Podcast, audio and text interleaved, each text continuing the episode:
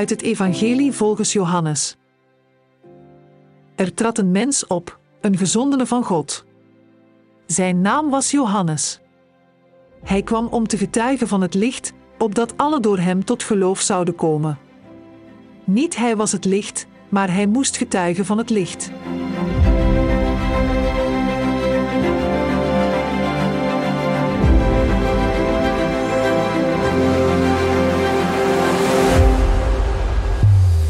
Vrienden, in een zekere parochie was een zeker iemand lid van het koor, maar hij kon eigenlijk echt niet zingen en de dirigent kon het niet langer aanhoren.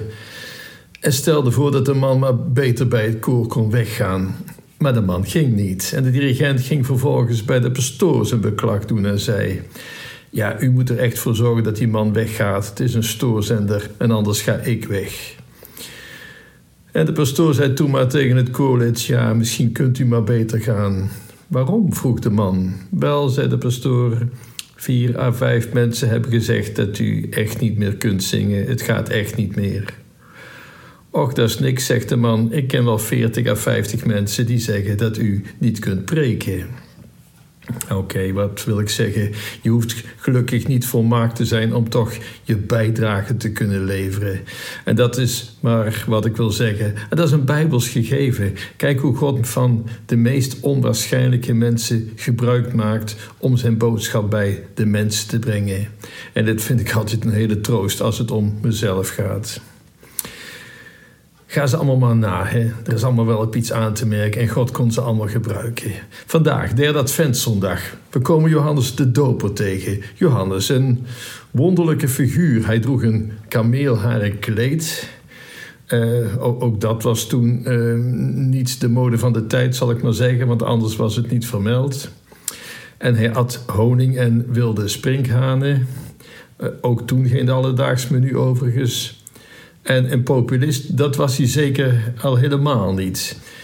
Hij zei gewoon ronduit waar het op stond.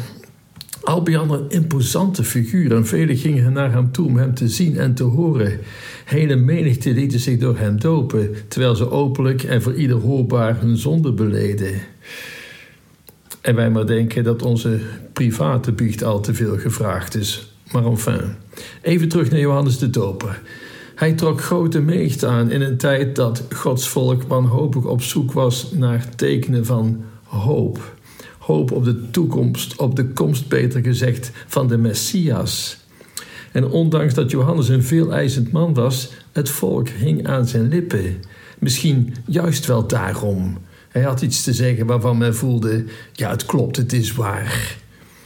Maar Johannes, nee, populariteit, zoals gezegd, Daarin was hij niet geïnteresseerd. Hij wist het gaat niet om hij.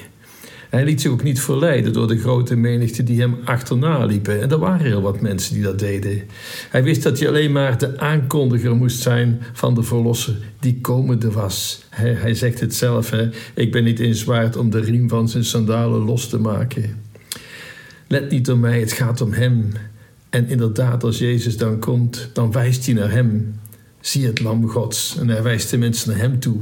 En hij zegt, om hem gaat het. En hij zorgt ervoor dat hij zelf uit beeld verdwijnt, zodat alle aandacht naar Jezus uit kan gaan.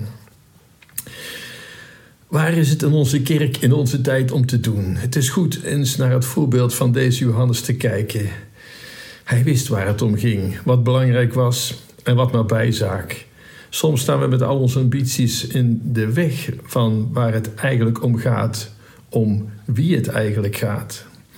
Het is een mooi stukje evangelie voor onze moderne tijd, voor onze moderne kerk. Ja, we willen toch dat onze kerk goed draait, dat we relevant zijn, dat er meer mensen komen, dat we een mooi aanbod hebben, dat onze kerk de plaats is waar je moet zijn. We willen het mooiste kerkgebouw hebben, de mooiste koren, de mooiste kerststal. Maar als succes ons doel wordt, dan moeten we even halt houden. Want wat ons te doen staat is Jezus naar voren brengen. Zijn boodschap, niks anders. En daar moeten we niet aan in de weg staan. We moeten net als Johannes door al ons doen en laten naar Jezus verwijzen, plaatsmaken voor Hem, zodat mensen Hem kunnen ontdekken, ontmoeten en volgen. Wie voor eigen populariteit gaat, die zit totaal op het verkeerde spoor. Hoe, hoe weten we dat we niet in de weg staan? Nou, drie puntjes.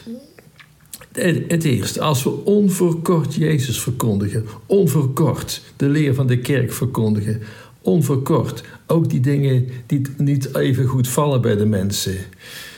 Doe dat eh, prudent en, en met voorzichtigheid en met begrip, maar wel onverkort. We moeten niet allereerst leuke dingen doen, de zaak bedekken met zoetigheid, de mensen vertellen hoe goed ze allemaal zijn, alles maar recht praten, politiek correct zijn en bemoedigen.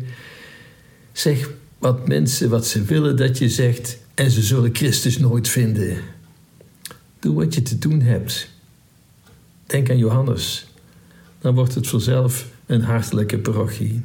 Tweede puntje. We maken plaats voor Christus, we maken plaats voor Hem als hier in de kerk Christus en het gebed centraal staan. En niet de prettige sfeer. En mensen, het is hier allemaal mooi en aangenaam. Nee, ook niet met kerstmis. Ook bij uitvaart en huwelijken of wat dan ook. Christus moet centraal staan.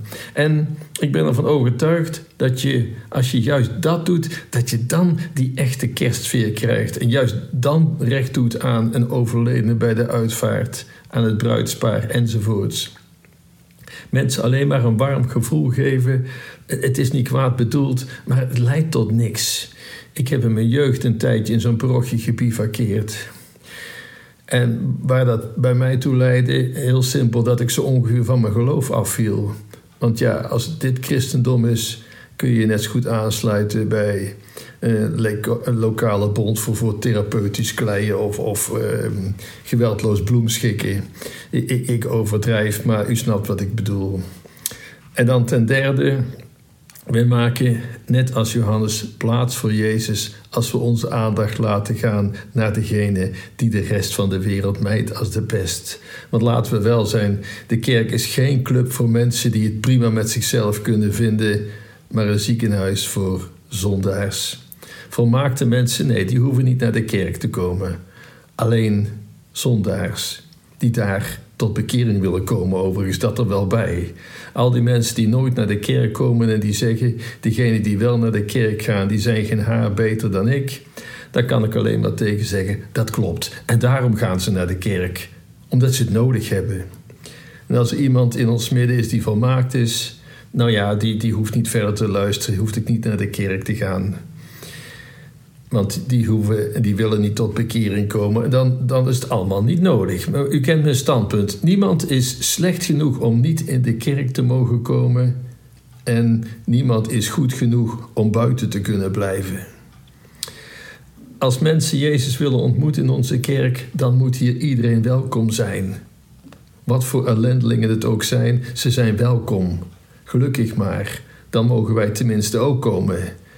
Want dit is de plaats om verandering te bewerkstelligen.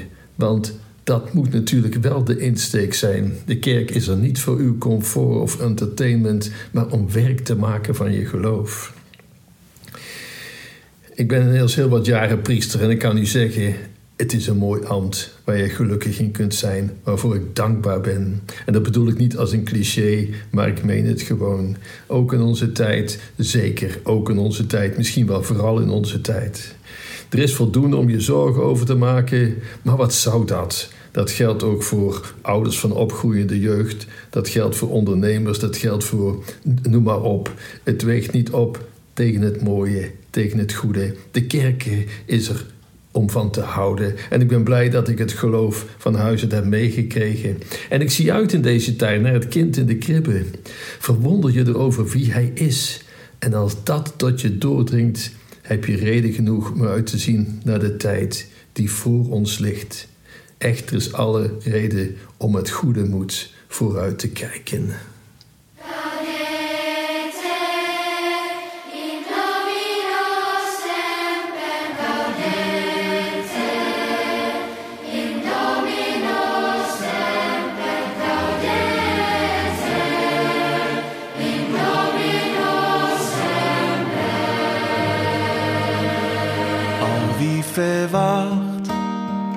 Wordt niet teleurgesteld. Hij is nabij, dat is ons verteld. Zie de schitterende ster aan de hemel staan onze redding komt eraan. Wij verheugen